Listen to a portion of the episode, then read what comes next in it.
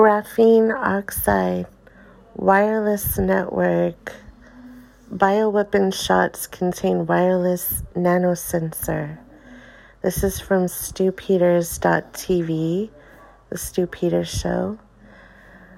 On the show, we've repeatedly mentioned the work by the Quinta Columna in Spain.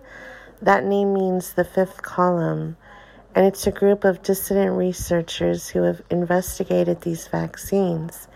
Most importantly, they're the ones who studied a vaccine sample and found graphene oxide in it.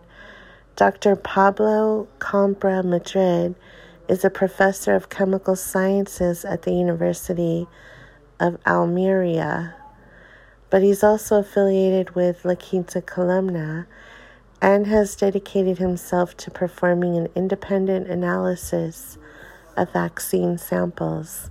And he's now released his findings in three parts. Earlier this month, he put his full graphene oxide findings on ResearchGate, and his findings were clear using a technique called micro Raman spectroscopy. He found ample evidence of graphene oxide structures within random vaccine samples.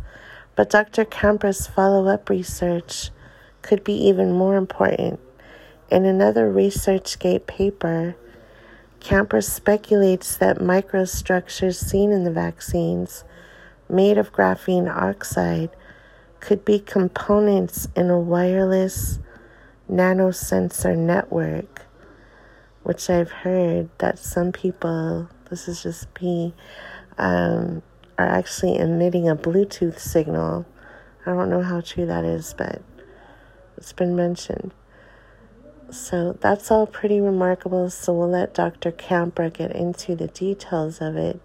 He joined the show to discuss um, again, you can listen to that show at stupeters.tv website and search for Graphene Oxide Wireless Network on his show.